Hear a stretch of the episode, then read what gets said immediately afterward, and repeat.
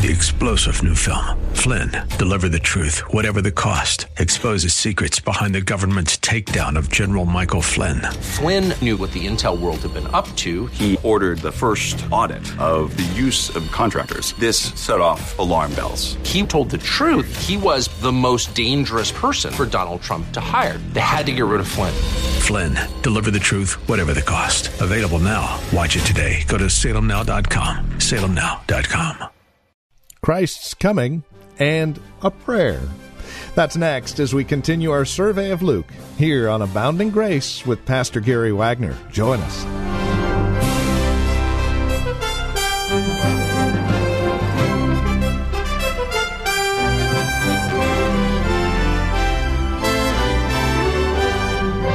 You know, oftentimes we get the idea that God is in heaven wringing his hands, worrying whether or not he should answer your prayer or mine. And the opposite is true, as we'll see today on Abounding Grace with Pastor Gary Wagner from Reformed Heritage Church in San Jose. We're in Luke chapter 18, verses 1 through 8, in a message called Christ's Coming and Prayer. Will Christ find faith on the earth when he returns, or will he find a bunch of ineffective prayers who really don't believe God is willing to answer? Well, that's the question we hope to answer for you over the next couple of programs. Please join us. Here's Pastor Gary Wagner with today's broadcast of Abounding Grace. Christ coming and prayer. The last sentence of our text today when the Son of Man comes, will he really find faith on the earth? Links this text to the preceding chapters. Because in those preceding chapters, Christ is talking about his coming. And then in chapter 18, verses 1 through 8, you have the parable of the unjust judge that deals with prayer. And as we have seen already in verses 9 through 14, you have the parable of the Pharisee and the publican that describes the attitude we should have when we do pray if we're going to please God. Now, one thing I would have you notice as we look at this parable is that the closer Jesus gets to Jerusalem, and remember, that is the journey that he is on as far as the last leg of his ministry. But the closer he gets to Jerusalem, and the cross, the more his thoughts turn not only to the climax of his ministry and his death on the cross, but to the consequences of that death, which were his ascension to God's right hand and his intervention into history to destroy the enemies of his people and to protect and exalt his earth, beginning with the destruction of Jerusalem in AD 70. Now, this is an unusual parable. It is called a parable of contrast. That is, certain features are portrayed that are in sharp contrast with other features so as to set forth as vividly as possible the main part of this parable. For example, the relationship of God to his faithful people is contrasted with the relationship of the unjust judge with the widow and the character of the judge is contrasted with the character of Almighty God. Now, what's this story of the parable?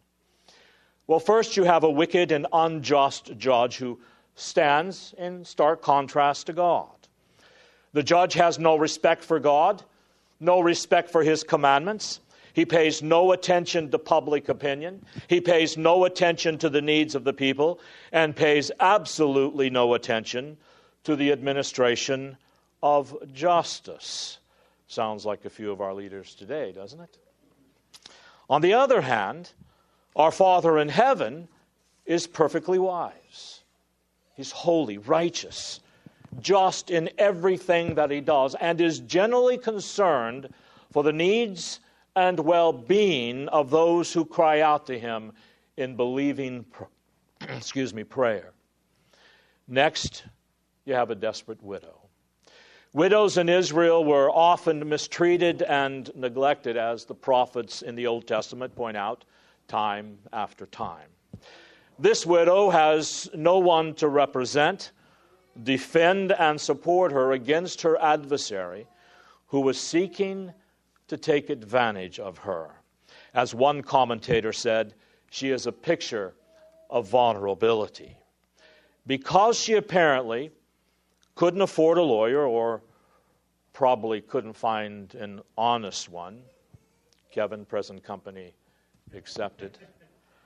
To take her case, she goes directly to the judge and asks him to be her lawyer, her judge, and her defender. She begs him to protect her against her adversary and to rectify the injustice committed against her. She's not seeking vengeance on her adversary.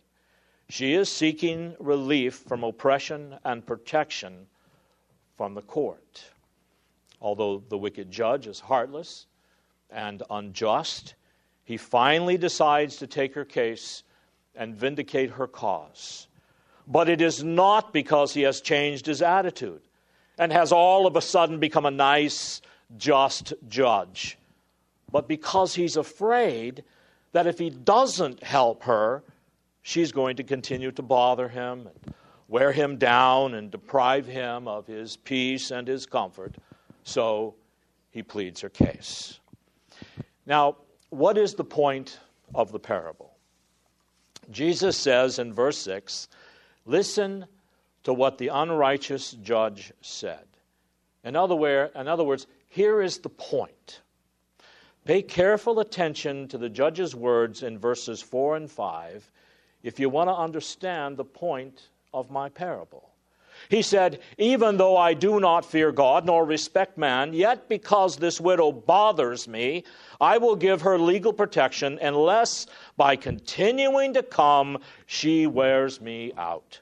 So, what you might say Jesus is doing is contrasting the worst in man with the best in God. Christ is saying, in effect, this is what the unjust judge says and does. Now, what do you think God does to his chosen people who cry out to him to come to their defense and vindicate them against their evil adversaries? Well, he says in verse 7 through 8 Now shall not God bring about justice for his elect who cry out to him day and night, and will he delay long over them? I tell you, he will bring about justice for them speedily. Now, what is God telling us here?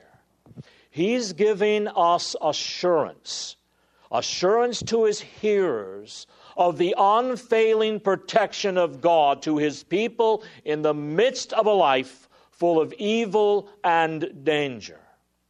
If this unjust, cruel judge grants a request of this bothersome widow in whom he has no interest, how much more will our Heavenly Father who is perfect and loving and righteous, cause justice to be done to his chosen people.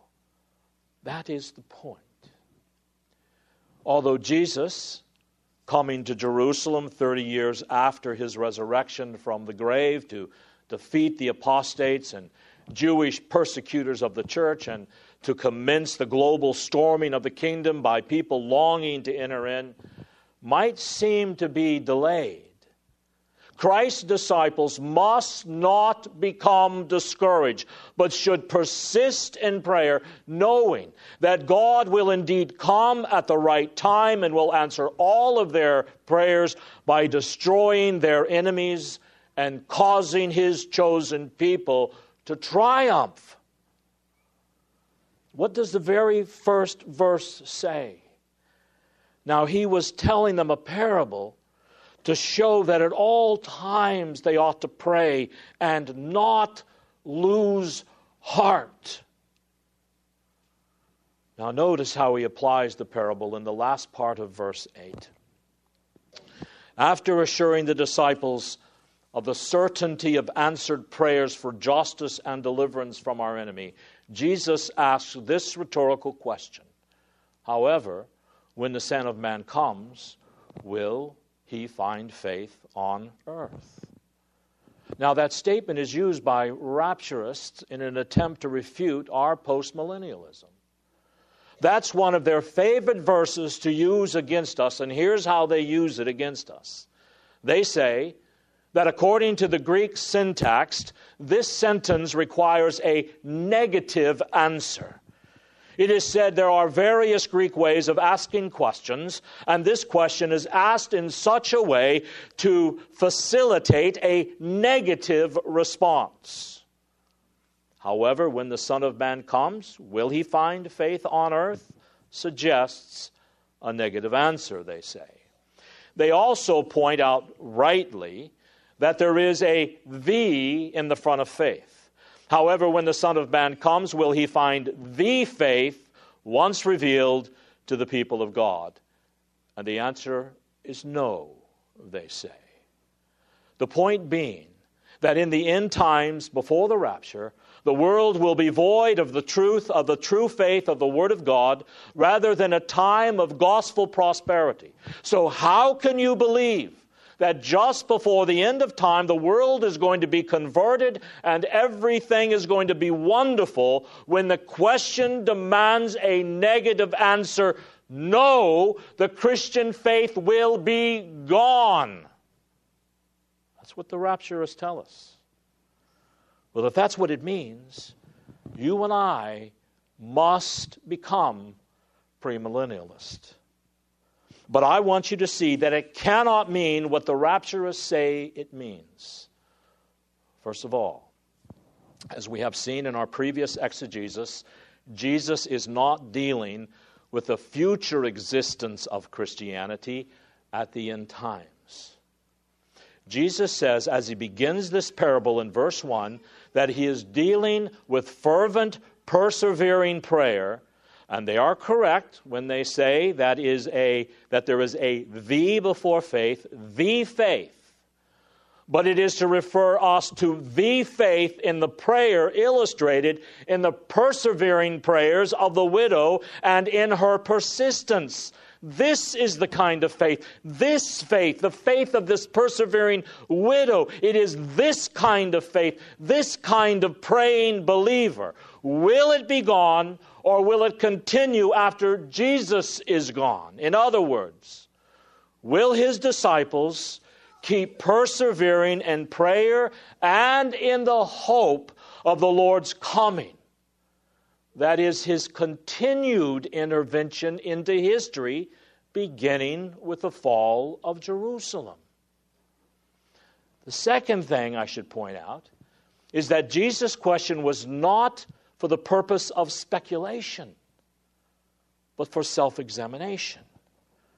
Jesus wasn't asking them to speculate about the future. Will there be in the future? He wanted them to examine themselves. Are you going to be faithful in persevering prayer? God says, I'm going to be faithful in answering prayer, but are you going to be faithful in begging me for justice and vindication?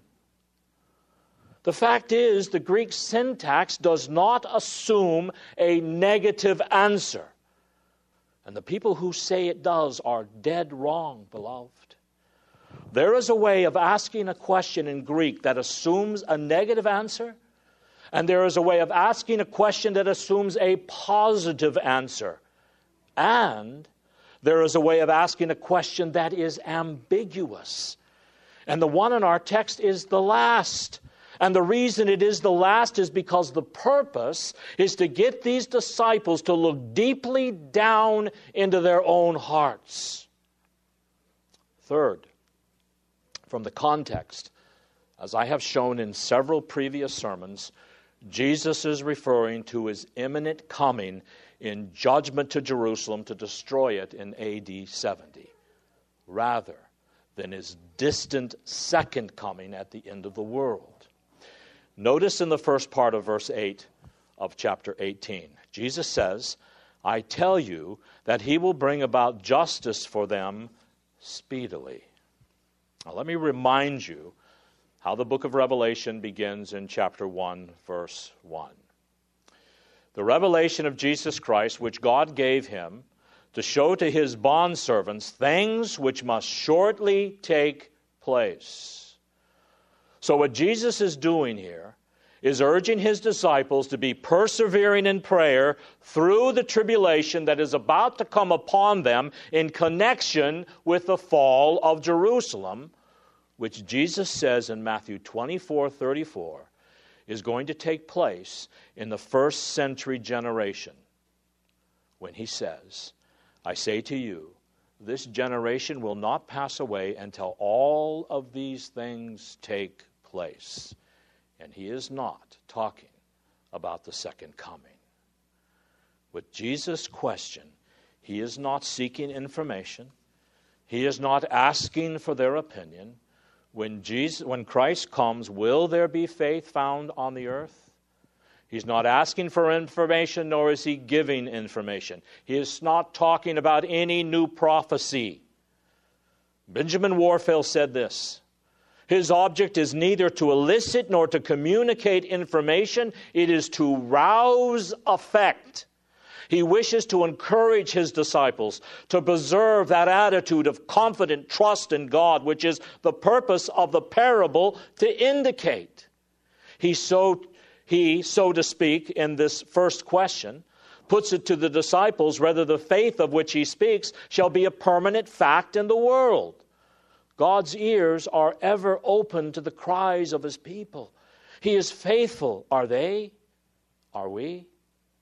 On their part, equally to be depended upon. If God is not like the unjust judge, are the disciples like the persevering widow, or will they, like she did not, fell in their cries? He continues, the design of the question is thus to incite the disciples to the, to the preservation of the attitude of confident trust in God, which is the object of the parable to command. So when he says, when Christ comes, will he find faith on earth? He's talking about the coming of Christ to Jerusalem in 70 AD. He's not asking for information, he's not prophesying. He wants them to examine themselves. Are you going to be faithful to cry out to me in these troubling times which are about to come upon you?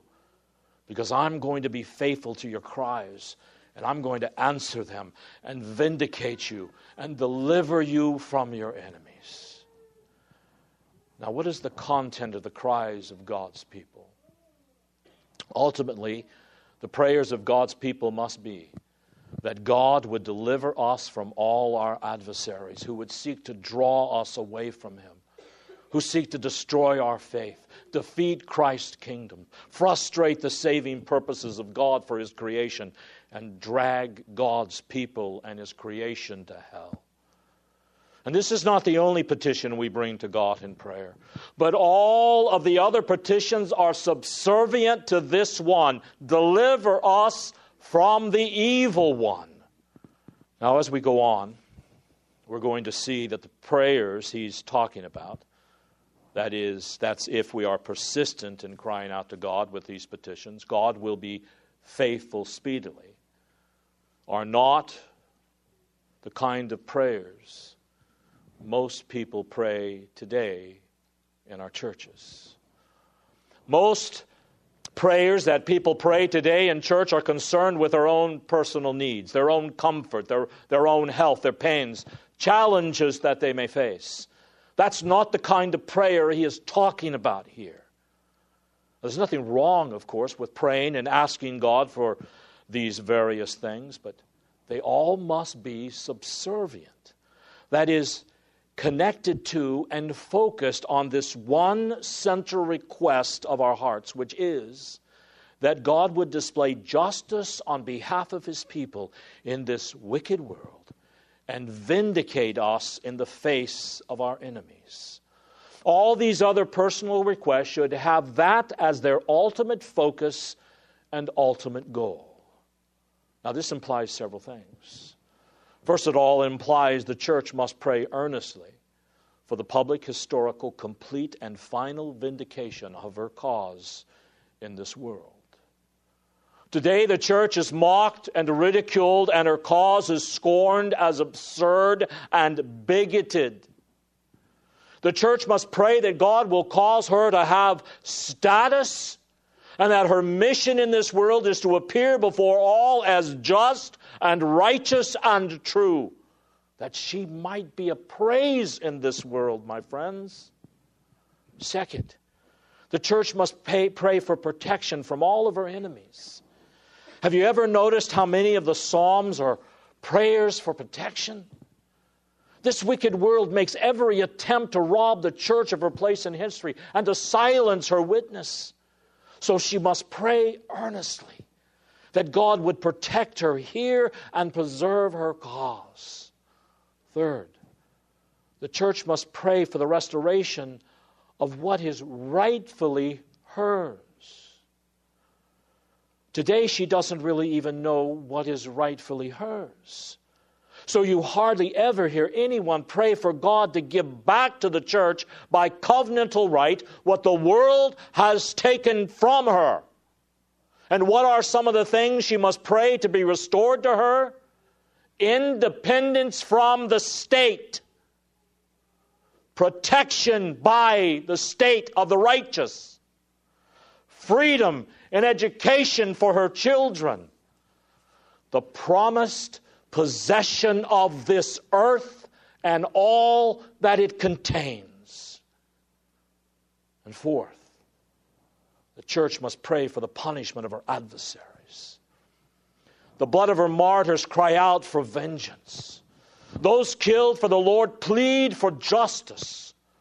Learn, beloved, to pray the imprecatory Psalms and other passages of Scripture that call for God's wrath on the wicked. Turn with me, if you will, to Psalm 58. We need to learn to pray Psalms like this. Psalm 58, beginning in verse 6, concerning our adversaries. Oh God, shatter their teeth in their mouth. Break out the fangs of the young lions, O Lord. Let them flow away like water that runs off. When he aims his arrows, let them be as headless shafts. Let them be as a snail that melts away as it goes along, like the miscarriage of a woman which never sees the sun.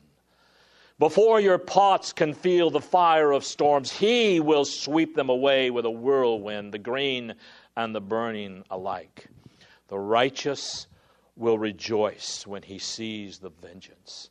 He will wash his feet in the blood of the wicked, and men will say, Surely there is a reward for the righteous.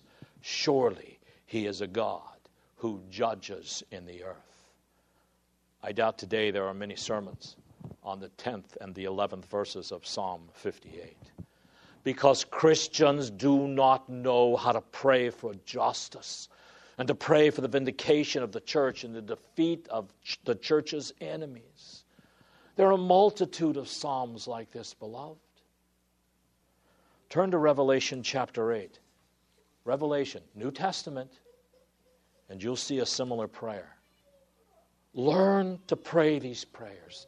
God says He answers these prayers. Revelation 8, 1 through 5. And when he broke the seventh seal, there was silence in heaven for about a half an hour. And I saw the seven angels who stood before God, and seven trumpets were given to them. Then another angel came and stood at the altar holding a golden censer, and much incense was given to him that he might add it to the prayers of the saints upon the golden altar which was before the throne. And the smoke of the incense with the prayer of the saints went up before God out of the angel's hand. And the angel took the censer, and he filled it with the fire of the altar, and he threw it to the earth and there followed peals of thunder and sounds and flashes of lightning and an earthquake. Well, incense is a symbol of prayer. And as the aroma ascends into the heavens, it's a symbol of prayer ascending into the nostrils of God. And this passage says that when these prayers ascend to the nostrils of God, God casts fire upon the earth. And then beginning with verse 6 and going to the end of the chapter, it eventuates in the destruction of all the enemies of God But it is prayer that calls down this fire, beloved. Our prayers play a central role in the defeat of evil in our culture as we pray for justice and for the vindication of God's people. Well, that's all the time we have today. This has been Abounding Grace with Pastor Gary Wagner from Reformed Heritage Church in San Jose. If you'd like to review today's broadcast, we would invite you to contact us for a copy of the program. They're available for just $5. Mention today's date and we'll send a CD your way. Here's where to write to us PMB number 402, 1484 Pollard Road.